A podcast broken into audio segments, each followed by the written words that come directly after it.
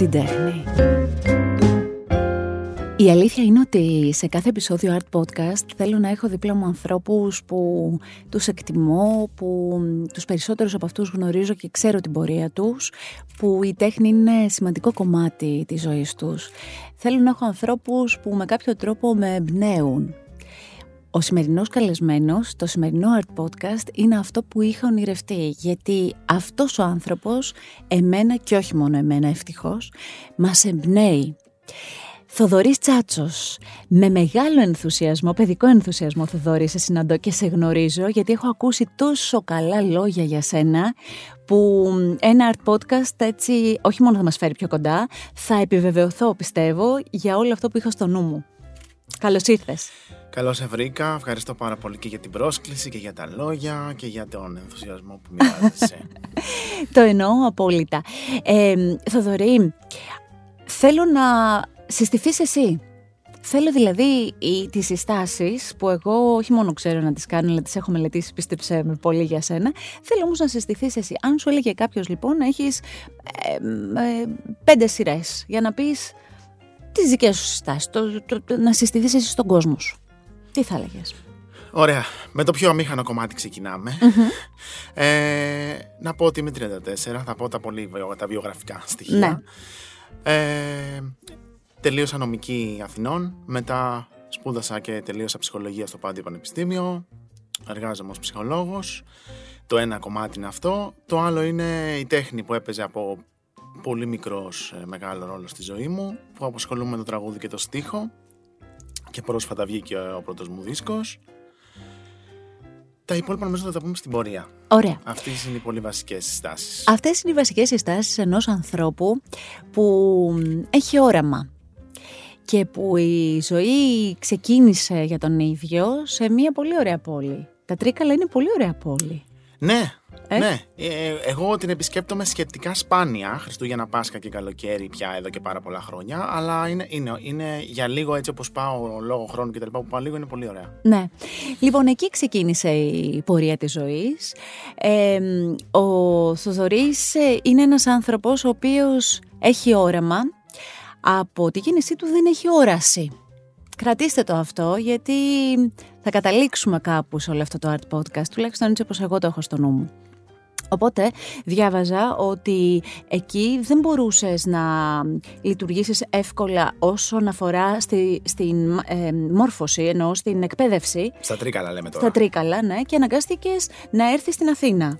Έτσι είναι. Ε, όταν εγώ ήμουν 4-5 χρονών εκεί το αρχές του 90 δεν υπήρχε τρόπος να εκπαιδευτεί κάποιο παιδί που δεν βλέπει στα τρίκαλα. Υπήρχε mm-hmm. τρόπος να εκπαιδευτεί μόνο στην ε, Αθήνα και στη Θεσσαλονίκη ενδεχομένως. Δεν θυμάμαι τώρα για το ΚΕΑΤ τη Θεσσαλονίκης. Τέλος πάντων στην Αθήνα υπάρχει το η Σχολή Τυφλών, το Κέντρο Εκπαίδευσης Τυφλών. Έτσι, επειδή η μαμά μου είναι ε, από την Αθήνα και οι δικοί της ζούσαν στην Αθήνα, mm-hmm. πάρθηκε μια παράξενη απόφαση εντός εισαγωγικών το παράξενη από τους γονείς ε, πήγα και ζούσα μαζί με τη γιαγιά μου, τη θιά, τις θιάδες μου και τα λοιπά, το σόι της μαμάς μου δηλαδή ε, στην Αθήνα ενώ οι γονείς και οι αδερφοί μου ζούσαν ε, τρίκαλα Αυτό δηλαδή μια δεν είναι δύσκολο ναι, για ένα παιδί; Κοίτα, εγώ σαν παιδί δεν το βίωνα πολύ δύσκολα. Δηλαδή για μένα έγινε κανονικό αυτό. Ήταν, mm-hmm, ήμουνα πέντε, πάρθηκε αυτή η απόφαση. Ζούσα στην Αθήνα, οι γονείς μου και οι αδερφοί μου ερχόταν μία φορά τις 15 μέρες περίπου στην Αθήνα. Εγώ πήγαινα Χριστούγεννα, Πάσχα και καλοκαίρι να τους βρω. Ζούσαμε και με τον αδερφό μου, γιατί είναι από την ίδια μαμά, από άλλο μπαμπά, οπότε ζούσε και αυτός Αθήνα. μαζί. Είναι ένα παράξενο βιογραφικό. Ναι. Είναι, είναι ο εφιάλτης των ψυχαναλυτών αυτό το βιογραφικό. Παρ' όλα αυτά λοιπόν, ε, εσύ πηγαίνεις σε αυτό το σχολείο και τελειώνεις αυτό το δημοτικό. Ναι. Αλλά μετά παίρνεις μια άλλη απόφαση. Που είναι; Είναι καλοκαίρι έκτη δημοτικού. Έχω τελειώσει πια έξι χρόνια και ένα νηπιαγωγείο στο ΚΕΑΤ. Είναι μια παράξενη κατάσταση. Δεν ξέρω να τη βάλω σε λόγια τότε, αλλά ένιωθα πάρα πολύ ε, περιορισμένα μέσα σε αυτή την κατάσταση. Mm-hmm. Ένιωθα πάρα πολύ. Δεν θέλω να χρησιμοποιήσω τη λέξη που μου ήρθε στο μυαλό τώρα που είναι το γκέτο, αλλά ένιωθα ναι. μια, μια τέτοια κατάσταση. Ναι. Ε, χωρίς να μπορώ τότε να την περιγράψω και αποφασίζω με παρότρινση σιωπηρή, πιο πολύ έμεση των δικών μου ανθρώπων, δεν μου είπε ποτέ κανείς τίποτα, α, αποφάσισα να πάω στο γυμνάσιο της γειτονιάς μου. Ναι. Το οποίο γυμνάσιο λοιπόν είναι ένα γυμνάσιο που πηγαίνουν ε, όλα τα παιδιά. Τυπικής ανάπτυξης Ακριβώς, ακριβώς. Και ξεκινάς λοιπόν εκεί. Και όχι μόνο ξεκινάς εκεί, όπως έλεγες πριν στη δική σου παρουσίαση, στο δικό σου βιογραφικό στο ξεκίνημα, ε, αυτό όλο σε φτάνει και στο πανεπιστήμιο. Ναι, ήταν τα χρόνια του γυμνασίου και του λυκείου είναι χρόνια τα οποία τα θεωρώ πολύ μεταμορφωτικά για μένα. Ήταν πολύ σημαντικά γιατί μου άρεσε πάρα πολύ και, ε, και κάποια από τα μαθήματα, εν πάση περιπτώσει. Έκανα πάρα πολλούς φίλους, έκανα παρέες και τα λοιπά, οι οποίες μου άνοιξαν πάρα πολλούς δρόμους ε, σε εκείνη την εφηβεία. Δηλαδή και με μουσικές καινούργιες που ανακαλύπταμε ο ένας με τον άλλον και με διαβάσματα και με παιχνίδια διάφορα. Ε, όταν έφτασε η τρίτη ηλικίου πια ήμουνα στο μυαλό μου, είχα την ψυχολογία από τότε. Α, η, η νομική προέκυψε ως συμβουλή βάσει του βαθμού που έβγαλα στις πανελλήνιες Δεν ήταν αποτέλεσμα πίεσης των δικών μου, ήταν μια σύσταση ότι αυτό που κάνουν πολλοί γονείς, ότι Μα έβγαλες τέτοιο βαθμό, γιατί να μην πας στην Ναι, ε, ναι, ναι. νομική που είναι μια σχολή και τα λοιπά, με κύρος, με πολλές επιλογές και διακλαδώσεις. Δεν είναι μόνο η δικηγορία, μπορείς να κάνεις πολλά πράγματα. Αλήθεια είναι αυτά όλα. Αλλά φαντάζεσαι ποτέ τον εαυτό σου να δικηγορείς; Ούτε στα. ού- όχι, όχι, όχι. Δεν θα μπορούσα. Τελ- την τελείωσα τη νομική. Έχοντας στο μυαλό μου, όταν, όταν τη δήλωνα τελικά τη νομική, έλεγα ότι εγώ θα τη δηλώσω, αφού δεν είμαι 100% σίγουρος τι θέλω να κάνω. Θα δηλώσω λοιπόν τη νομική και αν ακόμα μου αρέσει μετά η ψυχολογία, θα δούμε τι θα κάνουμε. Πράγματι, από το δεύτερο έτος της σχολής, εγώ κατάλαβα ότι δεν, δεν είμαι για εκεί, δεν ταιριάζω καθόλου στο περιβάλλον. Παρόλο που πέρασα πολύ ωραία χρόνια και με φίλους και με. είχα μπει τότε σε συγκρότηση, στα πρώτα μου συγκροτήματα, στην πρώτη μου θεατρική ομάδα, έκανα πράγματα. Φοιτητική ζωή. Παρόλο που ζούσα στην Αθήνα, έκανα φοιτητική ζωή που μου άρεσε, μου άρεσε πάρα πολύ ο τρόπος που την έκανα. Ε, ωστόσο δεν ήταν η νομική για μένα, δεν ήμουν εγώ για εκείνη και έτσι με το που τελείωσε δεν ήθελα να την αφήσω και στη μέση βέβαια. Ε, Αυτό είναι Κάποιος ξέρεις, αναγκασμός αυτό, θα δεν είναι, ναι, αυτό δεν είναι συνηθές. Γιατί ξέρεις, το συνήθες είναι ότι εντάξει, αφού πέρασαν και τα δύο πρώτα χρόνια της σχολής, ε, θα μεταπηδήσω σε κάποια άλλη. Θα κάνω... Ξέρεις, αυτό είναι πιο δεν, συνηθισμένο. δεν, να το, δεν, ακούς. το, δεν το σκεφτόμουν καν σαν επιλογή. ναι. Δεν ξέρω γιατί. Ναι, ναι, ναι. ΟΚ. Ε, και μετά που τελείωσα πέρασα, με το, πέρασα στην Πάντειο στην ψυχολογία. Μάλιστα. Λοιπόν, θα μείνω σε δύο-τρία πράγματα από αυτά που έχεις πει και σε ακούω έτσι με μεγάλη προσοχή. Λες λοιπόν ότι και στο, στα χρόνια του γυμνασίου και του λυκείου, αλλά και στα φοιτητικά χρόνια, πέρασες πολύ ωραία. Έκανες παρέες. Ε, ποιοι είναι οι κολλητοί σου φίλοι, έχεις κρατήσει κολλητούς φίλους από τότε; Από όλα αυτά τα πράγματα και από το σχολείο και από τα, τη νομική και από την ψυχολογία και από τα θέατρα και τα συγκροτήματα, από παντού. Ωραία. Πες μου, ας πούμε, τον, ε, πες μου ένα όνομα ενός κολλητού σου. Το μικρό του. Ε, ο Άγγελος. Ο Άγγελος, ας πούμε. Ο Άγγελος Είναι ο πιο παλιός μου φίλος, γι' αυτό τον είπα. Είναι από την πρώτη γυμνασίου. είναι λοιπόν αυτός με τον οποίο μοιράστηκες και την, α, το όνειρο της μουσικής; Συμπτωματικά, παρόλο που όταν τον σκέφτηκα, τον σκέφτηκα επειδή είναι ο πρώτος μου φίλος, ε, εννοώ από τα χρόνια του γυμνασίου που αναφέραμε τώρα, ήμασταν μαζί και στο πρώτο συγκρότημα στα 18. Ήταν ένα συγκρότημα που είχε ιδρύσει, είχε Πώς φτιάξει ο λεγόταν; ίδιος. Πώς λεγότανε; Αχ, ντρέπομαι τόσο να το πω αυτό. Άοπλοι υπότες λεγόταν, αφού θες να τα ακούσεις. Λοιπόν. Πληπότες. Είναι αν μη τι άλλο έτσι διαφορετικό Έλα, και είναι πολύ... απαράδεκτο. Είναι απαράδεκτο. Γιατί; Εμένα μου αρέσει που οι υπότες είναι. Είναι υπότες αλλά είναι όπλοι. Μ' αρέσει, κάτι μου κάνει. Και τι λέγατε; Λοιπόν, όπως το λέγει ο ίδιος, θα το πω. Παίζαμε, θα παίζαμε αγνό παρθένο heavy metal, λοιπόν. Έτσι. Ήταν λό- λόγια του ίδιου. Ωραίο. Διαφορετικό. Και το ευχαριστιόσασταν. Ήταν η μουσική που σας άρεσε πιο πολύ, Ακόμα σας μα αρέσει. εξέφραζε. Ακόμα μας αρέσει. Ε, όχι η μουσική που παίζουμε, το αγνό παρθένο heavy metal ακόμα μας αρέσει. Υπάρχει αγνό παρθένο heavy metal; Άμα βάλεις αγνό παρθένο σε εισαγωγικά για οτιδήποτε βάλεις μετά από αυτές τις λέξεις, ναι, υπάρχει. Πολύ ωραία απάντηση είναι αυτή. Αυτή, αυτή είναι απάντηση άσε να την ε, πάρω μαζί μου να τη σκεφτώ γιατί είναι αλήθεια αυτό που λες. Λοιπόν, εμ, άρα με αυτόν τον φίλο σου και με κάποιους άλλους μοιράστηκες όλο αυτό. Α, εσένα το κομμάτι της μουσικής ήρθε μέσα από την οικογένειά σου; Όχι καθόλου. Ε, ήμασταν αρκετά μη μουσική οικογένεια, θα έλεγα. Ε, Το, το σόι της με μαμάς μου και τα λοιπά που έμενα μαζί τους δεν ακούγανε καθόλου μουσική. Ε, εμένα τα πρώτα μου ακούσματα ήταν ε, ε, στα αυτοκίνητο του, πα- του πατέρα μου. Κάναμε Ναι. πάρα πολλά ταξίδια προφανώς. Αθήνα, Τρίκαλα, Τρίκαλα, Αθήνα και όλα αυτά. Ναι. Υπήρχαν λοιπόν κάτι κασέτες με ρεμπέτικα απαγορευμένα, με λαϊκά τύπου Μητροπάνου, τύπου Διονυσίου και όλα αυτά. Τα πρώτα μου πρώτα μου ακούσματα όταν ήμουν 5 χρονών ήταν τέτοια. Στον μπαμπά, ποιο είναι το αγαπημένο, ας πούμε. Μητροπάνω στον μπαμπά είναι ποιο, αγαπημένο. Ποιο; Τραγούδι θα. Μάλλον το αναζητώ στη Θεσσαλονίκη ενδεχομένως. Ωραία. Άρα τώρα έτσι λίγο για τον μπαμπά, το αναζητώ. Θα το ακούσουμε. Το ευχαριστηθούμε. Α, από μένα. όχι, όχι. Α, όχι, είπα όχι. κι εγώ. Θα το ακούσουμε από το Μητροπάνω. Από σένα θέλω να ακούσω αυτές τις ωραίες αφηγήσεις. Στη Θεσσαλονίκη ξημερώματα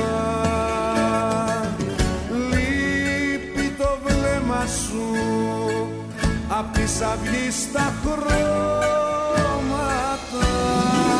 Ξαναζητώ, ξαναζητώ με ένα βιολί και ένα φεγγάρι. Λείπει το όνειρο εσύ και το δοξάρι Πηγαινορχόσασταν λοιπόν με Μητροπάνω, ας πούμε. Εσύ μετά όμως στο εφηβικό σου δωμάτιο, τι άκουγες; Μμ, Στο εφηβικό μου δωμάτιο άκουγα Βασίλη Παπακοσταντίνου. Άκουγα Alice Κούπερ. Μαζί, ναι. Ναι, ναι, ναι. Άκουγα μετά Scorpions και White Snake, διάφορα hard rock σχήματα 70 και 80, εν πάση περιπτώσει, πάρα πολλά. Πέρασα ένα snob διάστημα με τα ελληνικά και μετά ξαναγύρισα στα ελληνικά με συνθέτες όπως είναι ο Μικρούτσικος, ο Κρεουνάκης, ο... και άλλοι τραγουδοποιοί του 90, Ιωαννίδης, Περίδης, Αλκίνο, ε, Πασχαλίδης, Θανάσης Παπακοσταντίνου, Μάλαμας και όλα αυτά. Και ακόμα Έκανες την αλλαγή ε, σου, τέτοια δηλαδή πράγματα. την έκανες, έκανες τη βόλτα και προς τη μία κατεύθυνση και προς την άλλη. Ε, δεν ήταν αλλαγή, ήταν σύνθεση. Ακόμα τα ίδια πράγματα. Δηλαδή, μπορώ την ίδια στιγμή να βάλω ένα δίσκο του Κρεονάκη και μετά να βάλω ένα δίσκο του Όζη. Δεν, είναι αλλ- δεν είναι αλλαγή. Μμμ. Σωστό. Ε, όταν λοιπόν φανταζόσουν τον εα... μα- μάλλον να το θέσω αλλιώς, φανταζόσουν τον εαυτό σου να γράφεις μουσική, να γράφεις στίχους, να... Τι, τι, τι... ε, Συνέχιζες τις σπουδές σου, αλλά το κομμάτι της μουσικής πώς φανταζόσουν να υπάρχει στη ζωή σου; Εμένα το τραγούδι μου άρεσε πάντα, δεν, χωρίς να το λέω. α, Πάντα εννοώ από τα 12 και μετά συνειδητά. Άρχισαν, δηλαδή τα, τα πρώτα πράγματα. Ο, ο πρώτος τραγουδιστής που άκουσα συνειδητά και αγόρασα εγώ δικό του CD, Ναι. ας πούμε, είναι ο Βασίλης Παπακοσταντίνου που είπαμε πριν. Ε, δεν φανταζόμουν ποτέ ότι θα το κάνω, θα τραγουδήσω σε κόσμο, παρόλο που συμμετείχα όταν ήμουν μικρός σε γιορτές κτλ. σχολικές κτλ. Δεν ήταν όμως κάτι που έλεγα ότι θα κάνω, μέχρι που έγινε αυτό το συγκρότημα στα 18 που σου είπα πριν. Το οποίο δεν είναι. Πρόβες κάναμε και τραγούδια γράφαμε και τα προβάραμε στο στούντιο. Δεν παίξαμε ποτέ live. Το, li- τα live ήρθαν αργότερα, δύο-τρία χρόνια αργότερα με άλλα, με άλλα σχήματα. Δεν, εί- δεν είμαι ένας άνθρωπος που φανταζόταν τον εαυτό τους σε οτιδήποτε. Δεν είμαι άνθρωπος που σκέφτομαι, Α, σε πέντε χρόνια θέλω να κάνω αυτό, σε- του χρόνου θέλω να κάνω. Δεν είμαι άνθρωπο. Απλά είμαι ένας άνθρωπος που επειδή αγαπάω διαφορετικά, αρκετά και διαφορετικά πράγματα και έχω και ανθρώπους στη ζωή μου που είναι διαφορετικοί και ασχολούνται και εκείνοι με πράγματα. Υπάρχουν πάρα πολλές προτάσεις που δέχομαι και όταν βλέπω ότι κάτι υπάρχει για μένα σε αυτή την πρόταση, ε, πηγαίνω προς τα εκεί. Τι ωραίο που είναι αυτό που λες Θοδωρή, γιατί να σου πω κάτι. Σε μια δύσκολη εποχή για όλους μας, το να, υπάρχουν, να υπάρχει έμπνευση και προτάσεις είναι ελπιδοφόρο. Δεν είναι; Ναι, ό,τι έχω κάνει εγώ στη, στη ζωή μου, όπου, όπου έχω συμμετάσχει, είναι από κάποια πρόταση, που, κάποια κουβέντα που κάποιος μου πρότεινε κάτι, είπα να το δοκιμάσω, χωρίς να ξέρω ακριβώς τι θα γίνει, με ποια είναι, ποια είναι, ποιος είναι ο στόχος κτλ. Επειδή λοιπόν έχει κάνει διάφορα πράγματα και πολλά και εξαιρετικά ενδιαφέροντα, ε, ας γίνουμε λίγο πιο συγκεκριμένοι. Ας πούμε, στα χέρια μου εγώ κρατάω τώρα το CD. Αυτό το πιο δικό μου ψέμα το έλεγα πριν ξεκινήσουμε ότι αυτοί οι στίχοι μου αρέσουν πάρα πολύ. Είναι ένα CD λοιπόν στο οποίο έχεις γράψει εσύ τους στίχους. Έτσι, βλέπω στίχη Θοδωρής Τσάτσος και έλεγα πριν ότι ξεχωρίζω το πιο δικό μου ψέμα. Ε, δεν ξέρω εσύ αν έχεις κάποιο πολύ πολύ πιο αγαπημένο, δηλαδή αν μπορείς κάποιο από τα παιδιά που γέννησες εδώ γι' αυτό να το ξεχωρίσεις.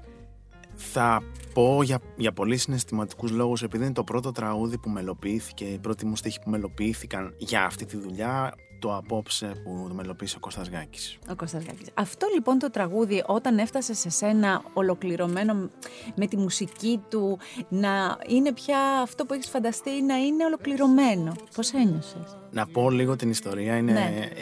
Ε, όταν λοιπόν εγώ, εγώ έστελνα τραγούδια, στον, έστελνα στίχους στον, στον Κώστα τον Γάκη ως φίλοι. Δεν, δεν είχαμε πει ποτέ ότι θα συνεργαστούμε για κάτι, ότι θα γράψει μουσική σε στίχους μου ή οτιδήποτε. Του έστελνα κάποιους στίχους, κάποιες φορές σχολίαζε, κάποιες όχι. Το απόψε μάλιστα είναι από αυτές που δεν, δεν είπε τίποτα. Και εκείνος κάποιες φορές μου έστελνε μουσικές που έγραφε για παραστάσεις, θεατρικές δικές του. Δεν είχαμε καμία πρόθεση συνειδητή τουλάχιστον συνεργασίας. Κάποια στιγμή λοιπόν ένα βράδυ μετά από καιρό που το είχα στείλει απόψε, δεν... μήνες μετά, Ναι. μου στέλνει μια μουσική, ένα MP3 ηχητικά, ας πούμε, στο, στο Messenger. Το βάζω λοιπόν εγώ, περιμένοντας να ακούσω μια από τις μουσικές για παραστάσεις, κάτι θα έκανε τότε, κάτι θα σκηνοθετούσε πάλι. Οπότε περίμενα θα είναι κάποια τέτοια μουσική. Και είχε μια κιθάρα λοιπόν Ναι. και τραγουδούσε. Στην αρχή λοιπόν δεν καταλαβαίνω ακριβώς τι γίνεται, γιατί περιμένω να ακούσω. Άμα δεν περιμένεις κάτι συγκεκριμένο, δεν το παρατηρήσα αμέσως. Ναι. Οπότε μετά από ένα λεπτό σταματάω και λέω τι λέει αυτό; Ναι. Και τότε καταλαβαίνω Ότι είναι η στίχη πρόκειται σου. για το απόψε. Ε, Ήταν πολύ συγκινητικό και γι' αυτό το λόγο της έκπληξης, αλλά κυρίως γιατί θεωρώ ότι η μουσική αυτή είχε εκμα- εχμαλωτήσει πάρα πολύ τον πυρήνα των συναισθημάτων που προσπάθησα εγώ να αποτυπώσω στο, στο κείμενο. Ανώφελες οι νίκες μας του πάθους στις αρένες Χαμένα τα ξενύχτια μας στις αγκαλιές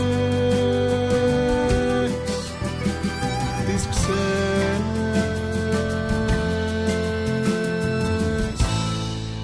Ποιον άνθρωπο πήρες να του πεις; Πρώτα, πρώτα απ' όλα, να του- μετά από τον ίδιο, έτσι, να του πεις ότι το όνειρό μου γίνεται πραγματικότητα. Για τη μελοποίηση λες, ε, Ναι. πήρα διάφορες φίλες νομίζω. Πήρα Ναι. διάφορες φίλες από τα, τα χρόνια τα, τα φοιτητικά. Πολύ ωραία. Ε, ο στίχος σου είναι, έχει πολύ συνέστημα. Έχει πολύ... μ, Έχει εικόνες. Εμένα μου αρέσει πάρα πολύ αυτό. Δηλαδή εγώ από αυτά που έχω ακούσει έχω δημιουργήσει εικόνες.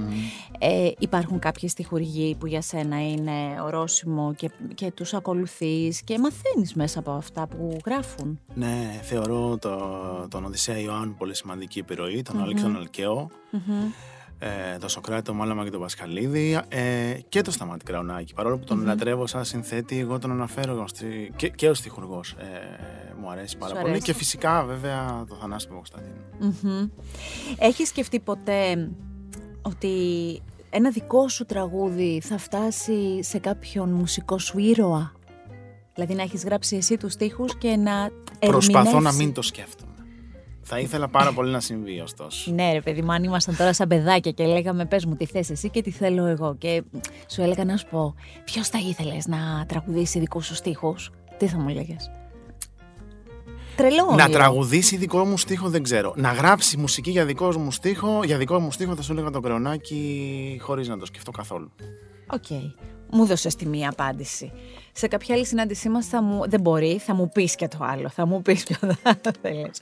Ε, τους δικούς σου στίχους, όταν τους γράφεις, ποιος είναι ο πρώτος άνθρωπος με τον οποίο τους μοιράζεσαι; Δεν είναι πάντα ίδιος. Κάθε ανάλογα την περίοδο είναι και διαφορετικός. Ε, ε, υπάρχει ο Δημήτρης ο Ηλεμόσογλου, ας πούμε, που συνεργαζόμαστε και παίζουμε και μαζί είμαστε και πολλοί φίλοι και παίζουμε μαζί στα live μας. Και έχει γράψει και ένα κομμάτι στο, στο δίσκο. Είναι, η αλή- είναι στο, τους, στους αλήτρου του έχει γράψει μουσική.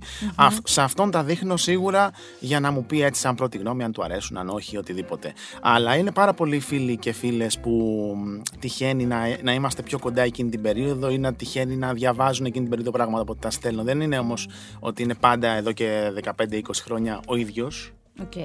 Πες μου λίγο και για αυτό το τραγούδι ε, που γράφτηκε για τον έρωτα έτσι μέσα στην καραντίνα.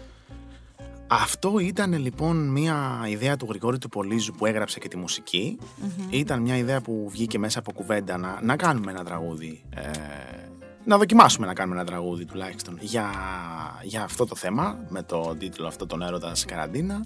Δοκίμασα να κάνω κάτι. Του άρεσε, έγραψε μια μουσική που εγώ τη θεωρώ καταπληκτική. Ναι. Πολύ όμορφη μελωδία. Πολύ, ρο- ξέρεις τι, είναι σαν, ξέρεις τι μου θύμισε, έναν νεανικό, γλυκό, ε, χωρίς πονηριά, έρωτα. Αυτό μου θύμισε.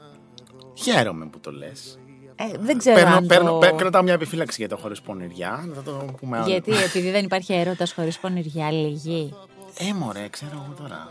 δεν ξέρω. σε Καλό ρωτάω. είναι κύριε και λίγη πονηριά καλή είναι. Εξάλλου έχω να μάθω από σένα γιατί αν μη τι άλλο και βάσεις σπουδών κάτι παραπάνω θα μπορείς στις ψυχές των ανθρώπων να πλησιάσεις. Στη βροχή περπατάμε και στο χέρι καφές Γη κι αστέρια σου τάζω να μου λες πως με θες για μια βόλτα και η μάσκα στενή. Το πιο όμορφο δώρο η ζεστή σου φωνή. Η ζεστή σου φωνή.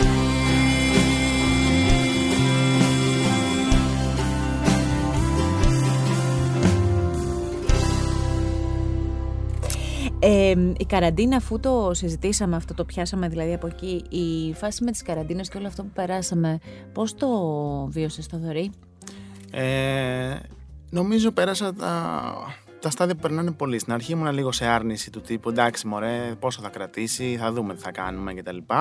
Ε, δεν φοβήθηκα πάρα πολύ. Χαίρομαι, χαίρομαι πάρα πολύ γιατί μέσα και στις δύο καραντίνες κράτησα ένα σημαντικό κομμάτι της δουλειάς που είχα να κάνω. Μπράβο, είτε σωστό. όσον αφορά το, τη, τη δουλειά με την ψυχολογία, είτε όσον αφορά άλλες δουλειές, είτε το γράψιμο. Ε, ήταν πολύ σημαντικά και επίσης είχα και ανθρώπους που εντάξει, μπορεί να μην βλεπόμασταν με πολλούς. Με λίγους μπορούσαμε να έχουμε έτσι από κοντά ε, παρέα, αλλά ακόμα και από μακριά ευτυχώς υπάρχει ένα. Έχω, έχω ένα πολύ σημαντικό δίκτυο για μένα ανθρώπων που, που στηριζόμαστε και επικοινωνούμε κτλ. Οπότε το περα, νομίζω το περάσαμε σχετι... όσο το δυνατόν μπορεί να υποθεί αυτό Πιο ανώδυνα. ανώδυνα. Μπράβο. Ε, θα αφήσω για λίγο το κομμάτι της μουσικής στην άκρη γιατί θα επανέλθουμε σε αυτό και θα πάω, μ, γιατί κάνεις και πολλά πράγματα και θα πάω σε αυτό το υπέροχο που επίσης κρατάω στα χέρια μου και είναι ένα βιβλίο, είπα γιατί θέλω να είμαι και ειλικρινής απέναντι και στους ακροατές. Ε, εγώ λοιπόν το βιβλίο του Θοδωρή Τσάτσου, εκτός οπτικού πεδίου, από τις εκδόσεις Εύμαρος. Εγώ λοιπόν ακόμη αυτό δεν το έχω διαβάσει. Ε, Συνήθως όταν συναντάω συγγραφείς, θέλω πάντα να έχω διαβάσει το βιβλίο του Θοδωρή μου και γι' αυτό απολογούμε. Αλλά θα σου πω κάτι. Ε, Μ' αρέσει πάρα πολύ που είναι μια συλλογή διηγημάτων, διόρθωσέ με αν κάνω λάθος, μια συλλογή διηγημάτων που μάλιστα θα πω ότι αυτό που γράφεις στο οπισθόφυλλο, μέσα στις σελίδες αυτές ζουν άνθρωποι που ξέρεις. Ακόμα και αν δεν σου θυμίσουν τίποτα με την πρώτη ματιά. Άνθρωποι που ζητούν κάτι, ακόμη και αν κάποιοι από αυτούς δεν ξέρουν τι ακριβώς. Άνθρωποι που θα έβλεπες συχνά γύρω σου αν κοιτούσες λίγο πιο προσεκτικά. Στο δρόμο, στο καφέ, παντού. Ίσως ακόμη και σε έναν καθρέφτη. Αυτό λοιπόν ε, δίνει μεγάλο κομμάτι του τι έχεις στην ψυχή σου. Μίλησέ μου λίγο για αυτό το βιβλίο, σε παρακαλώ. Λοιπόν, αυτό το βιβλίο είναι ακριβώς αυτό που είπες. Είναι μια συλλογή διηγημάτων. Είναι μια συλλογή η οποία δεν είχε. Κα... Είναι, είναι από τα πράγματα που σου είπα ότι δεν έχω καμία πρόθεση να κάνω και συμβαίνουν. Δηλαδή, Ναι. τι εννοώ; Έγραφα κάποια διηγήματα. Τα πρώτα από αυτά τα διηγήματα, η πρώτη τους γραφή είναι, γραμ... είναι, έχουν γραφτεί όταν εγώ ήμουν στα χρόνια της νομικής ακόμα. Ε, τα έγραφα λοιπόν για να τα δείχνω ε, σε, σε κάποιους ε, ανθρώπους που εκείνη την περίοδο ήθελα να, να τα διαβάζαμε, εν πάση περιπτώσει. Ε, να σε ρωτήσω κάτι, συγγνώμη τώρα, γιατί βλέπω και ένα χαμογελάκι σε Ναι, αυτό που λες. ναι, αυτό Ωραία, το ευχαριστώ. χαμογελάκι είναι που Σε- Μ' βλέπεις. αρέσει να Αυτό. συνεννοούμαστε. Γιατί οι γυναίκες πάντα θέλουμε έναν άντρα που να μπορεί να γράφει τόσο ωραία και να αποτυπώνει στο χαρτί συνέστημα. Για συνέχισε λοιπόν. Ωραία. Χαίρομαι λοιπόν που συνεννοηθήκαμε. ε, αυτά τα διηγήματα λοιπόν γραφτήκανε. Ε, αποτέλεσαν αυτό που. Ε, κάναν, το, κάναν τη δουλειά τους να το πούμε α- έτσι απλά Σωστά. και μείνανε στο, στο, στα αρχεία του υπολογιστή. Ε, περνάνε λοιπόν τα χρόνια, ε, δείχνω ένα από όλα αυτά τα διηγήματα σε μια αδερφική μου φίλη, σε μια πολύ αγαπημένη μου φίλη, της οποίας της έτυχε να της αρέσει. Και μου λέει, είχαμε, είχαμε τον εκδότη, τον εκδόσεων Εύμαρος, τον ξέραμε καλά γιατί είχαμε κάνει διάφορα πράγματα μαζί του και το διαβάζω για τους άλλους που φαντάζομαι θα το πούμε και αυτούς. Βεβαίως. Μου λέει να το στείλω. Μου λέει λοιπόν η φίλη μου να το στείλω στον ε, Πέτρο να μας πει μια γνώμη. Εγώ δεν, ε, δεν. Σου λέω, δεν είχα καμία πρόθεση. Δεν, λέω να το στείλεις. Δεν ξέρω. Ούτε, ούτε ξέρω. Λοιπόν, Μα εκείνη το έστειλε. Δεν συνεννοηθήκαμε καν για το τι θα στείλει, πότε θα το στείλει. Και ξαφνικά βλέπω μετά από μέρες ένα mail που μου έχει προωθήσει η φίλη μου του εκδότη που λέει Μου αρέσει, θα ήθελα να κάνω μια συνάντηση να, συνε- να δούμε πώς μπορεί να προχωρήσει. Τι ωραία. Έτσι λοιπόν έγινε μια συνάντηση στα γραφεία του Εύμαρου. Με ρώτησε αν υπάρχουν και άλλα διηγήματα. Υπήρχαν κάποια λίγα από αυτά που γράφα τότε. Έγραψα και λίγα ακόμα. Είναι 7 διηγήματα όλα όλα. Δεν είναι, πολύ, δεν είναι μεγάλη συλλογή. Και μέσα εκεί ναι, υπήρχαν πράγματα που με απασχολούσαν τότε. Υπάρχουν δύο διηγήματα για την τυφλότητα, αντιστοιχτικά μεταξύ τους, και υπάρχουν και άλλα, πράγμα- και άλλα πέντε τα οποία δεν έχουν καμία σχέση με αυτό και έχουν να κάνουν με πράγματα που εμένα με απασχολούσαν, με τον τρόπο που σκεφτόμουν τότε που, που γραφόντουσαν αυτά τα πράγματα. Να σε ρωτήσω κάτι. Αυτό το βιβλίο, αν θα μπορούσες να μας πεις σε ποια χέρια θα ήταν καλό να φτάσει; Εκτός του ότι κάθε βιβλίο, από κάθε βιβλίο κάτι αποκομίζεις, αυτό είναι αρχή, βασική αρχή, αλλά υπάρχουν κάποιοι άνθρωποι που θα έπρεπε, θα έπρεπε να το διαβάσουν αυτό. Τι λες εσύ, εσύ ο συγγραφέας; Ποιοι, ποιοι θα ήταν αυτοί που θα κερδίζαν πραγματικά μέσα από αυτό, σε τι φάση της ζωής τους είναι; Θα ήθελα να κερδίσουν πράγματα άνθρωποι που έχουν ε, στον κύκλο τους άτομα με αναπηρία, άτομα που είναι ίδιοι ε, και έχουν κάποια αναπηρία και άτομα που όπως γράφει και το οπισθόφυλλο ε, κάτι ζητούν ακόμα και να μην ξέρουν ακριβώς τι είναι. Δεν θα πω αν θα έπρεπε να το διαβάσουν, θα πω ότι εγώ θα ήθελα αν το διαβάσουν να κερδίσουν κάτι. Οι άνθρωποι με αναπηρία πολλές φορές στη συνεντεύξη σου έχεις πει ότι ΟΚ, δεν είναι εξωγήινοι. Και αυτό, ξέρεις, χαμογελάω και το λέω γιατί, μα όντως, δεν είναι εξωγήινοι. Υπάρχουν, ζουν, ε, εμπνέονται και εμπνέουν, είναι ανάμεσά μας και απλά εμείς αυτό που θα, ως πολιτισμός, αυτό που θα οφείλαμε να κάνουμε είναι να τους διευκολύνουμε ε, σε κάποιες πρακτικές δυσκολίες, όχι τίποτα άλλο. Αυτή είναι η άποψή μου. Δεν ξέρω τι... Εσύ είμαι σίγουρη ότι το έχεις αυτό πιο δομημένο στη σκέψη σου. Θα σου πω. Καταρχάς χαίρομαι και δεν, το, δεν, θα, δεν, θα πάρω, δεν θα διαφωνήσω λόγω επειδή δεν μου αρέσει αυτό που λες για την έμπνευση. Απλά θα πω ότι εμένα ως άνθρωπος μου αρέσει άσχετα με την αναπηρία να σκέφτομαι ότι εμπνέω ή δεν εμπνέω κάποιον με βάση αυτά που κάνω και αυτά που είμαι. δηλαδη οι άνθρωποι με αναπηρία λοιπόν δεν είναι θέμα αν εμπνέουν ή όχι. Είναι θέμα ότι όντως ζουν μαζί, ζούμε όλοι μαζί, υπάρχουμε όλοι μαζί, μπορούμε να δουλεύουμε όλοι μαζί, να συνεργαζόμαστε όλοι μαζί, να ερωτευόμαστε μαζί, να σχετιζόμαστε μαζί, να δημιουργούμε μαζί. Δεν έχει να κάνει με την αναπηρία ή χωρίς, έχει να κάνει με τους ανθρώπους, με το τι όραμα έχει ο κάθε άνθρωπος για τη ζωή, για τον εαυτό του ή για τους άλλους. Και ανεξαρτήτως αναπηριών και ανεξαρτήτως από το ότι ναι, ο κόσμος δεν γνωρίζει πράγματα για την αναπηρία, δεν, είναι, δεν οφείλει να, να γνωρίζει εξ αρχής, οφείλει να θέλει να γνωρίσει. Αυτό είναι πάρα πολύ σημαντικό που λες. Γιατί ξέρεις κάτι, ορισμένες φορές και εμείς μπορεί να νιώθουμε άσχημα που κάποια πράγματα δεν τα ξέρουμε. Μα γιατί να τα ξέρετε; Ναι, έχεις δίκιο, πολύ δίκιο. Ε, στις οικογένειες που έχουν ε, ένα παιδί και μεγαλώνουν ένα παιδί που μπορεί να έχει κάποια Ε, σε αυτές τις οικογένειες εσύ τι θα έλεγες; Ως κατεύθυνση. Να το αγαπάνε σαν να μην είχε καμία αναπηρία. Να, το, να, να, να, θέλει δύναμη, όντως. Δεν το λέω, δεν, δεν ακούγεται, δεν θέλω να το κάνω Ξέρω ότι πιθανόν για κάποιους να μην είναι. Και να μιλήσουμε και πολύ ανοιχτά. Κανείς γονιός δεν το ονειρεύτηκε αλλά δεν έχει να κάνει με το τι ονειρεύεται. Κάθε άνθρωπος έρχεται στη ζωή ανεξαρτήτως και εντελώς ελεύθερος από το, τα όνειρα που χρειάζεται να εκπληρώσει. Το κάθε παιδί δεν οφείλει να εκπληρώσει το όνειρο κανενός. Σωστό. Ε, εγώ λοιπόν κρατάω το βιβλίο στα χέρια μου. Υπάρχει λοιπόν κόσμος εκεί έξω που δεν μπορεί να κρατήσει ένα βιβλίο στα χέρια του. Και υπάρχει και κόσμος εκεί έξω που δεν μπορεί να διαβάσει ο ίδιος ένα βιβλίο. Γιατί δεν βλέπει. Ωραία.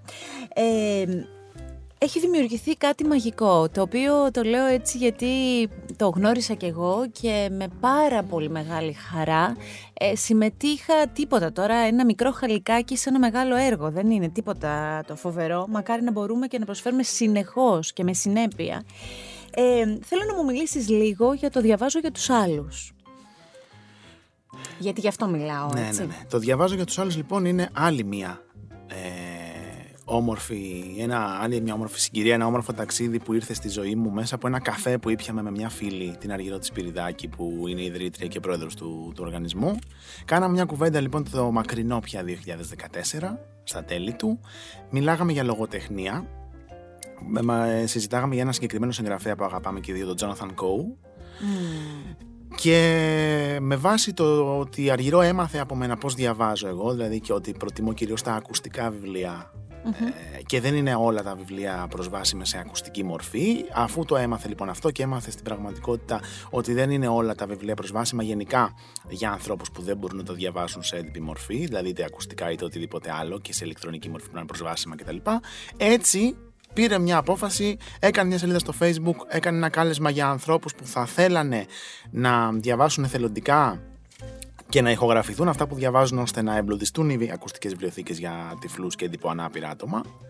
Έγινε μια πρώτη συνάντηση το Γενάρη του 2015 και ξεκίνησε να υπάρχει το διαβάζω για τους άλλους. Λίγο αργότερα, εγώ δεν το είχα πάρει πάρα, πολύ στα σοβαρά να πω. γιατί, γιατί; Δεν είμαι ιδιαίτερα, μπορεί να ακούγομαι έτσι, αλλά δεν είμαι ιδιαίτερα άνθρωπος του ενθουσιασμού με την πρώτη. Α, πάμε και βλέπουμε και θα... Δεν, δεν το είχα πάρει έτσι. Το είχα πάρει λίγο σαν, α, εντάξει, μια ιδέα είναι Ναι. Δεν νομίζω. Ναι, να- αλλά είχες εντοπίσει και εσύ ότι δεν υπήρχαν πολλά ακουστικά Ναι, βιβλία. απλά, το, είχε- ε, το, δηλαδή το πρόβλημα υπήρχε. Προφανώς και Ήταν υπήρχε. πραγματικό. Απλώς εγώ εστίαζα στο ότι είναι δύσκολο να, να σταθεί ένα τέτοιο εγχείρημα από το μηδέν. Τελικά λοιπόν ε, μετά από δύο μήνες πήγα και εγώ σε μια συνάντηση, στην τρίτη συνάντηση που είχε κάνει το, το δίκτυο, το, το, το διαβάζω για τους άλλους. Είδα πάρα πολλούς ανθρώπους οι οποίοι είχαν ε, εμπνευστεί, είχαν αρχίσει να κάνουν ήδη πράγματα, να λαμβάνουν ήδη κάποιες δράσεις να φέρουν εις πέρας.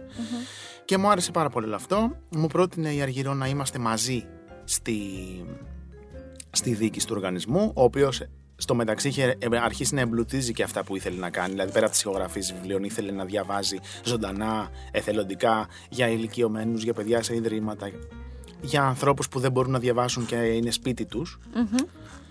Και έτσι λοιπόν αρχίσαμε να, να είμαστε μαζί σε αυτό. Ε, Άρχισε το, δι- το οργανισμός να μεγαλώνει, να πάει α, Ηράκλειο, Χανιά. Πήγε στη Θεσσαλονίκη για λίγο, δεν κατάφερε να, για την ώρα να διατηρηθεί εκεί. Και ναι, είναι ένα ταξίδι που συνεχίζεται από το 15, είμαστε στο 21, έχουμε μεγαλώσει, έχουν έρθει πάρα πολύ όμορφοι άνθρωποι μαζί μας με πολύ ωραίες ιδέες, με πάρα πολύ ενδιαφέροντα προσόντα και ε, τυπικά και ψυχικά κτλ. Και προσπαθούμε να κάνουμε το καλύτερο που μπορούμε.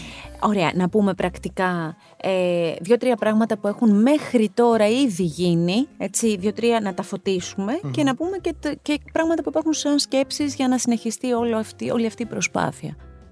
Μέχρι τώρα λοιπόν έχετε κάνει, ε, έχουν διαβαστεί βιβλία και από εθελοντές πάρα πολλούς, σωστά, καλά δεν τα λέω. Ε, υπάρχουν κάποια podcast τα οποία βγαίνουν, ε. Ναι, αυτό είναι ένα καινούργιο εγχείρημα του διαβάζω για τους άλλους που έχει σκοπό να, να φέρει τον κόσμο πιο κοντά ε, σε, σε, στη λογοτεχνία μέσω ανάγνωση αποσπασμάτων.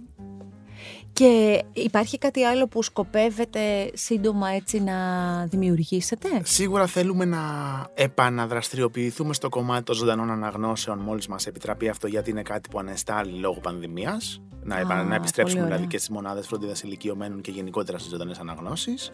Υπάρχουν πάρα πολλές ιδέες. Το τι θα ευωδώσει θα φανεί ανάλογα με, το, με τις δυνατότητες και τους πόρους που έχει ο οργανισμός. Μάλιστα.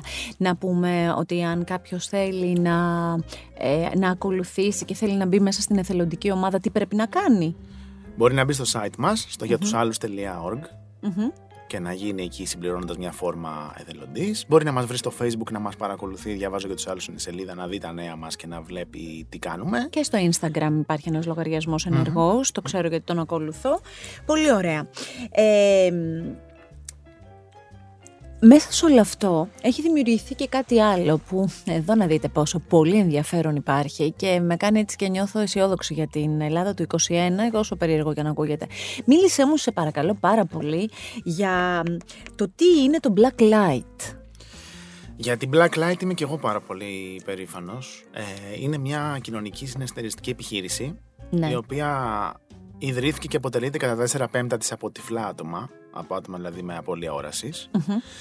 Και δραστηρι... ε, είμαστε εργαζόμενοι λοιπόν σε αυτό Ναι. Και αυτά που κάνουμε είναι πάρα πολλά πράγματα που κάνουμε. Κάνουμε αφενός σε σεμινάρια εκπαιδεύοντας βιωματικά ε, το προσωπικό καταστημάτων λιανική πώληση για να εξυπηρετεί σωστά αμαία πελάτες, δηλαδή πελάτες με αναπηρία και συγκε- πιο συγκεκριμένα με οπτική αναπηρία, αλλά και γενικότερα με αναπηρία. Αυτό, αυτό που λες, συγγνώμη τώρα σε διακόπτω, αυτό που λες πόσο πολύ σημαντικό είναι και ε, δηλαδή και εγώ αναρωτιέμαι τόσα χρόνια Θοδωρή πώς δεν έχει γίνει αυτό, πώς δεν είχε γίνει ας πούμε. Είναι πολύ σημαντικό, δεν είναι. Δεν έχει γίνει γιατί ζούμε με τα στερεότυπα ότι ο τυφλός άνθρωπος ή ο άνθρωπος με αναπηρία δεν θα βγει ποτέ μόνος του να ψωνίσει, δεν θα βγει ποτέ Ναι. μόνος του να κάνει τις αγορές του, να επιλέξει ο ίδιος σε σε ένα μαγαζί να πάει να πιει καφέ, να φάει, να πάει Ναι. ένα θέατρο, να πάει σινεμά. Ε, νομίζουμε ότι οι άνθρωποι αυτοί κάπου είναι, δεν ξέρουμε πού ακριβώς Ναι. είναι, κάπου είναι και κάτι κάνουν. Τίποτα δεν κάνουν, κάτι κάνουν. Έχεις δίκιο. Αλλά είναι πολύ μακριά από την πραγματικότητα αυτό και ευτυχώς όσο περνάνε τα χρόνια και με την τεχνολογία που αναπτύσσεται και με πράγματα που αναπτύσσονται και, και με, τα, με λίγο λίγο που αλλάζει και η αντίληψη των οικογενειών και πώς στηρίζουν αυτά τα άτομα, ευτυχώς όσο περνάνε τα χρόνια αυτή η πραγματικότητα θα είναι όλο και πιο μακριά. Αυτό Ναι, το ναι, στερεότυπο ναι. θα είναι όλο και πιο μακριά. Ναι, από ναι, την ναι, όπως το λες. πραγματικότητα. Λοιπόν, ένα κομμάτι είναι λοιπόν τα καταστήματα λιανικής πώλησης. Θέλω να μου πεις και το άλλο εξαιρετικά ενδιαφέρον, κατά τη γνώμη μου, που αφορά σε εταιρείες. Ναι, κάνουμε πάλι βιωματικές δράσεις σε εταιρείες για να αναπτύξουν soft skills όπως είναι η εμπιστοσύνη, το δέσιμο της ομάδας, για να αναπτύξουν τη συνεργασία μεταξύ τους, βιωματικά παιχνίδια και εκπαιδεύσεις πάνω στην τυφλότητα, με θέμα την τυφλότητα επίσης. Επίσης, κάνουμε και στα σχολεία τέτοια εργαστήρια που πέρα από το σκοπό αυτό το να αναπτύξουν τα παιδιά δεξιότητες έχει να κάνει με την εξοικείωση των παιδιών, με την αναπηρία, με τη διαφορετικότητα, με το πώς μπορεί κάποιος να είναι διαφορετικός αλλά παράλληλα να συνεπάρχει, να δουλεύει, να εργάζεται κτλ. μαζί σου που δεν είσαι υποτίθεται Ναι, διαφορετικός. ναι. Ε, να ρωτήσω κάτι για τις εταιρείες. Θέλω να, να έχω μια απορία και θέλω να τη μοιραστώ μαζί σου. Μμμ. Ε, σε μεγάλες εταιρείες, πόσο εύκολο αντικειμενικά ή εν πάση περιπτώσει όπως το έχουμε εμείς στο νου μας, πόσο εύκολο είναι ένας τέλεχος να έχει τυφλότητα, να είναι δηλαδή να έχει αυτή την αναπηρία. Πάρα πολύ εύκολο. Θα έπρεπε να είναι. Ναι. Γιατί υπάρχουν όλα τα τεχνολογικά στη διάθεση. Όταν δομηθεί το περιβάλλον τεχνολογικά, έτσι ώστε το παιδί. Το, το, το παιδί, sorry. Ο Ναι, ο άνθρωπος άνθρωπος, αυτός ναι. να μπορεί να δουλέψει, θα έχει τον υπολογιστή του, θα έχει το κινητό του, θα έχει τα αρχεία του έτσι όπως πρέπει να είναι. Θα κάνει τι- έτσι κι αλλιώς η μετακίνηση κτλ.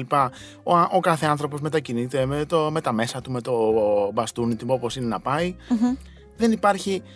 Ε, Εφόσον υπάρχει η τεχνολογική προσβασιμότητα που αυξάνεται συγκλονιστικά πολύ, Ναι. οι, δια, οι δυνατότητες που ένας άνθρωπος μπορεί να χρησιμοποιήσει την τεχνολογία είναι άπειρες, δεν υπάρχει κανένας περιορισμός για να ασχοληθεί κάποιος με το αν αυτός ο άνθρωπος είναι τυφλός ή όχι. Αυτό που α- είναι να ασχοληθεί είναι αν ο άνθρωπος μπορεί να κάνει τη δουλειά, αν ξέρει να την κάνει, αν θέλει να την κάνει. Ό,τι δηλαδή, οτιδήποτε ό,τι και απασχολήσει για μένα και οποιονδήποτε για άλλον σένα. Μπορεί να Ακριβώς. προσληφθεί. Ακριβώς. Υπάρχουν εταιρείες μεγάλες στην Ελλάδα, δεν θέλω να μου τις ονομάσεις, απλά θέλω να μου πεις, υπάρχουν εταιρείες μεγάλες ή και μικρότερες που είναι ε, ανοιχτές σε όλο αυτό και που βλέπεις ότι υπάρχει μέλλον σε αυτό; Στη θεωρία θες να σου απαντήσω ή στην πράξη; Και τα δύο. Α. Στη θεωρία υπάρχουν. ΟΚ. Πολλές. Στην πράξη. Ίσως να υπάρχουν λίγο λιγότερες. Θοδωρή μου υπέροχε. Ε, εγώ εύχομαι να ανοίξουμε εμείς τα μάτια μας και να, υπά- να μην μου κάνεις ποτέ τη διευκρινιστική ερώτηση η θεωρία ή πράξη, να είναι μία η απάντηση, αν μη τι άλλο. Ε, μ, Μάλιστα. Τώρα, μέσα σε, σε όλο αυτό κάνετε και ένα άλλο μαγικό. Δηλαδή, τι να πρωτοπώ. Εδώ να δείτε τι σημαίνει και τέχνη, τι σημαίνει... Ε, μίλησέ μου για αυτή τη μαγική έκθεση που έχει γίνει α, ε, στο badminton, αν δεν κάνω λάθος, ε. Ναι. Μίλησέ μου για αυτό που εύχομαι από καρδιάς και θα είμαι δίπλα σας αν μπορώ και σε ό,τι μπορώ να βοηθήσω. Μακάρι, ε, θα ήθελα πολύ να επαναληφθεί. Τι είναι αυτή η έκθεση λοιπόν που μας βάζει με κάποιο τρόπο σε έναν κόσμο που θα έπρεπε όλοι να είμαστε με την έννοια του να τον γνωρίζουμε, να ξέρουμε τι συμβαίνει. Εξήγησε γιατί εγώ τα λέω λίγο... Λοιπόν, το Dialogue in the Dark το οποίο αναφέρεσαι είναι η έκθεση αυτή που γινόταν για κοντά στα πέντε χρόνια στο θέατρο Badminton. Είναι μια έκθεση που δίνει την ευκαιρία σε ανθρώπους να κάνουν μια προσωμείωση βόλτα στην πόλη στο απόλυτο σκοτάδι, δηλαδή μια βόλτα σαν να είσαι τυφλός σε μια πόλη. Ε, αυτό το Dialogue in the Dark ε, ε, στα πέντε χρόνια φιλοξένησε πάνω από 50.000 ανθρώπους, είτε από σχολεία, είτε από εταιρείες, είτε ιδιώτες που το είδαν όλο αυτό. Οι άνθρωποι που ξεναγούν τους ανθρώπους που κάνουν αυτή τη βόλτα είναι άτομα με περιορισμένη ή με καθόλου όραση. Κάποιοι από τους βασικούς ε, εργαζομένους και ξεναγούς του Dialogue in the Dark είναι οι ιδρυτές της Blacklight που λέγαμε πριν. Εγώ δεν, δεν ήμουν τότε στο Dialogue in the Dark, δεν είχα σχέση με αυτό. Εγώ έχω σχέση όμως τώρα πια με την Blacklight που εργάζομαι και εγώ σε αυτό.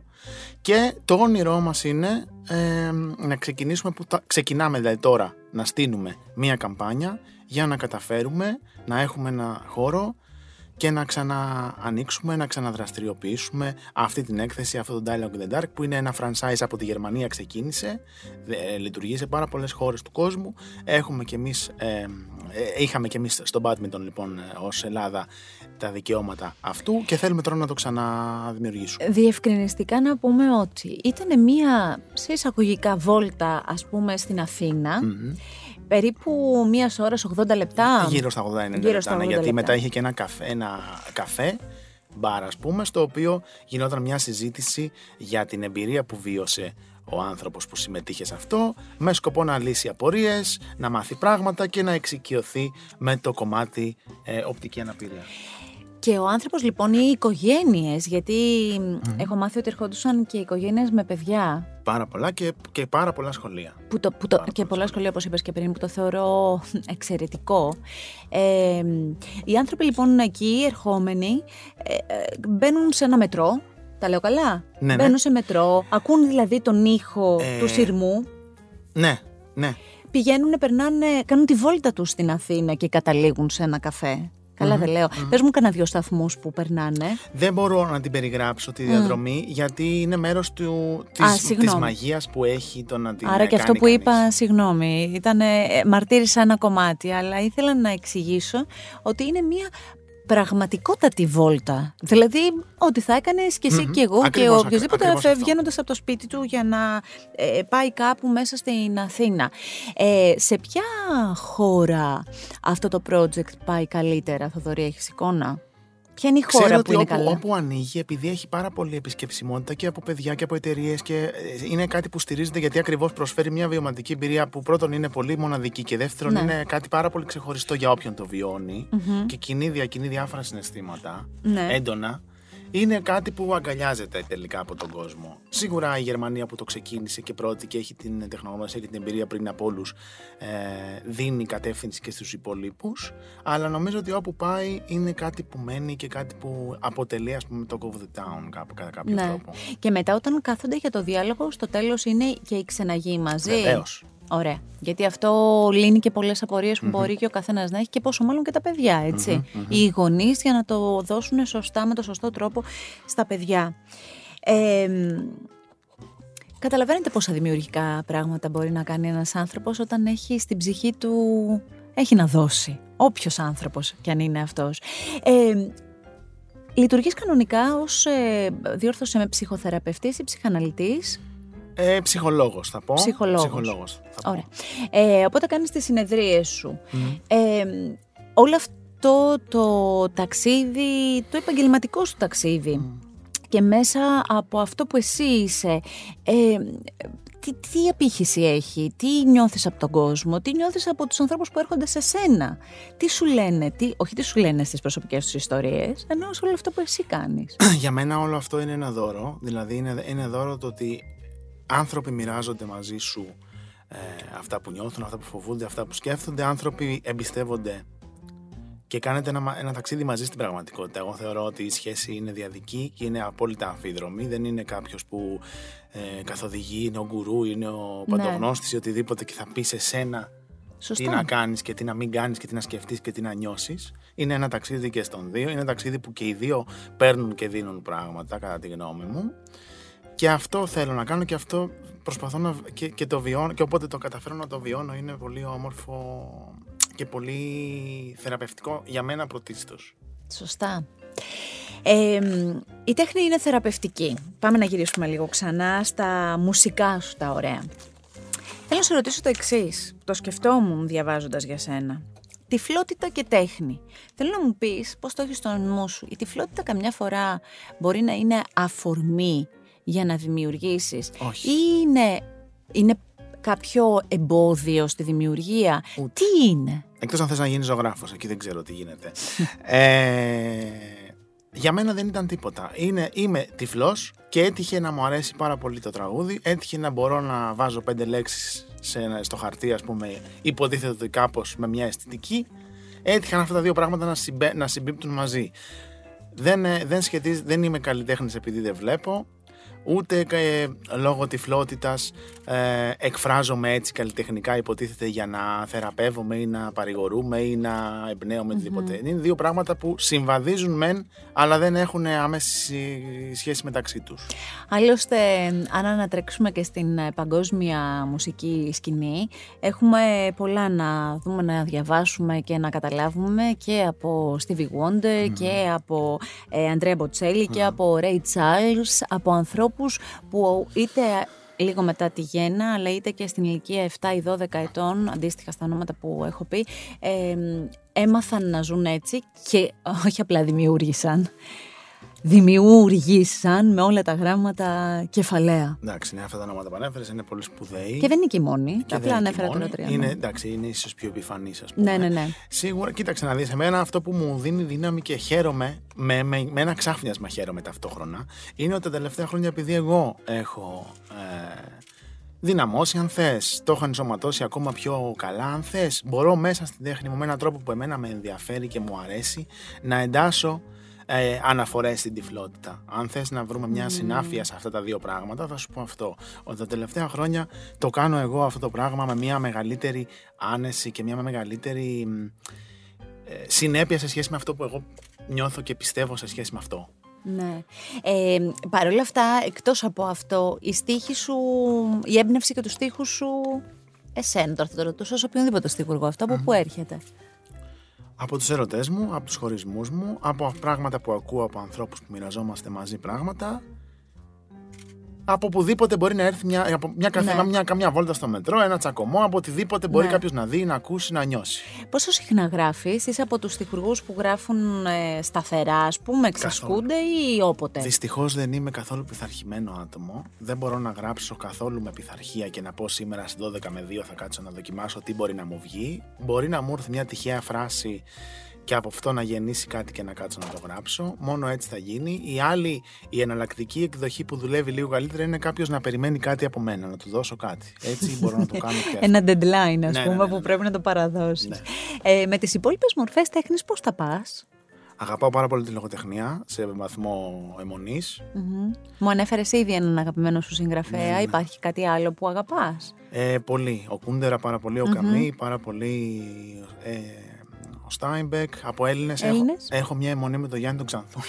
Κι εγώ, κι εγώ, κι εγώ, κι εγώ. Από παλιά μέχρι και τώρα, μέχρι και τα τωρινά του. ναι, ναι, Ναι. ισχύει. Ε, εντάξει, και από πιο κλασικούς, ας πούμε, μου αρέσει ο Τερζάκης μ, άρεσε το- μ' αρέσει πάρα πολύ τον Ταχτσή σαν ε, Βεβαίως. αναφορά.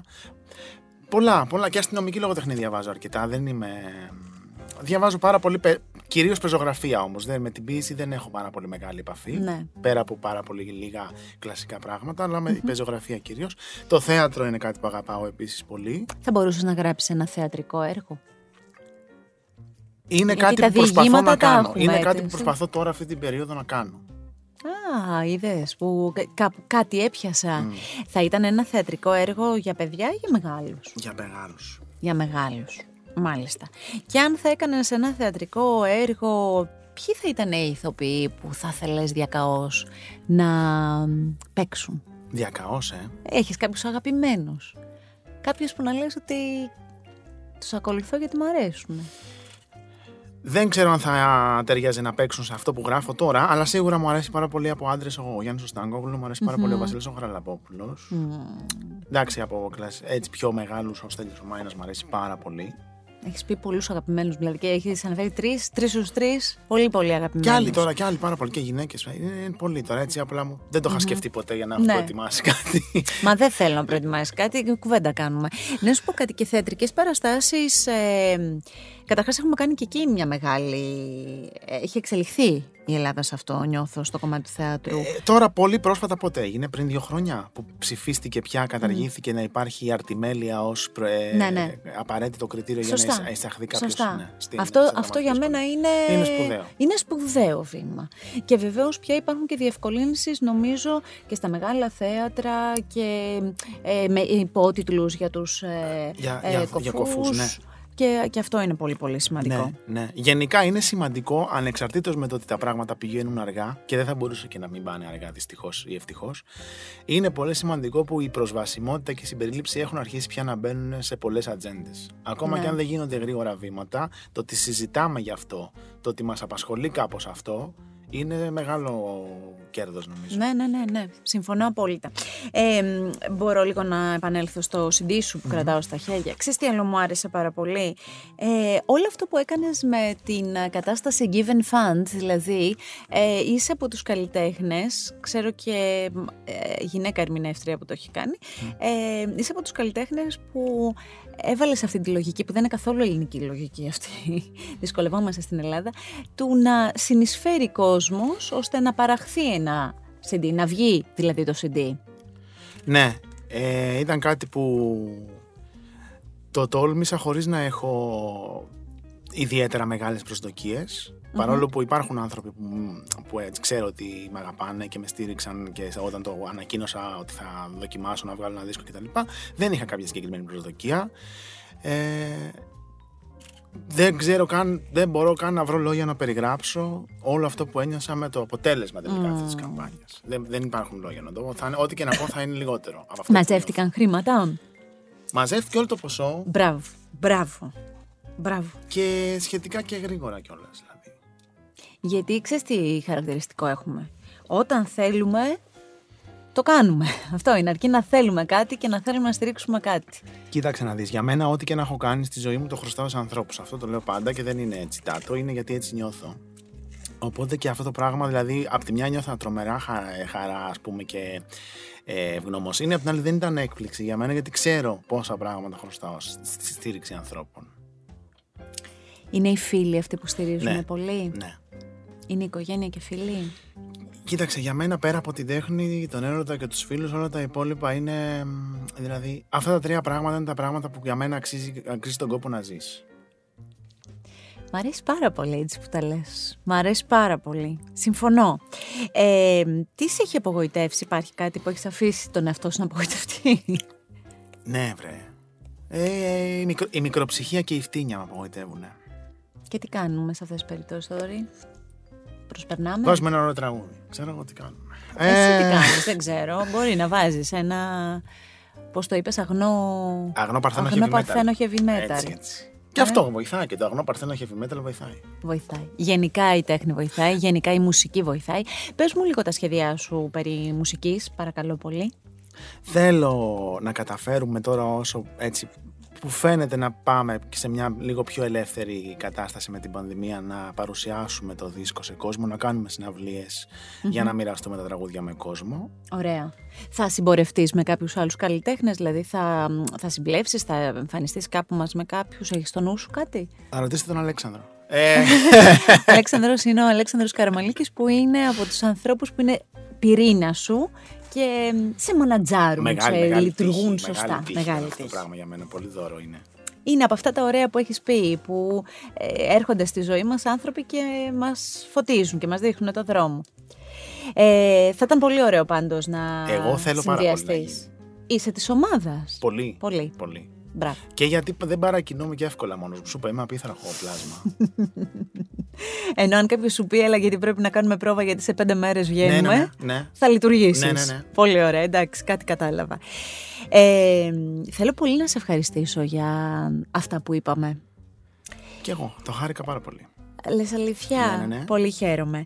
Ε, θέλω να ξέρεις ότι σε παρακολουθώ και ότι μ, για μία ακόμη φορά θα πω ε, και εγώ όπως και πολλοί άλλοι άνθρωποι που έχεις κοντά σου ό,τι μπορώ, σε ό,τι μπορώ να συνδράμω για όλα αυτά τα υπέροχα θα είναι τιμή μου και μεγάλη μου ευκαιρία.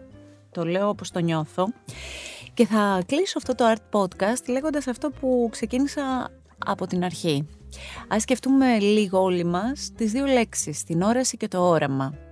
Γιατί το ένα μπορούμε να θεωρούμε ότι εντάξει το έχουμε, αλλά το άλλο καμιά φορά εμείς όλοι το χάνουμε. Οπότε ας γίνουμε όλοι μας άνθρωποι με όραμα και ας προχωράμε όπως μπορούμε. Θοδωρή, σε ευχαριστώ πάρα πολύ. Πολύ.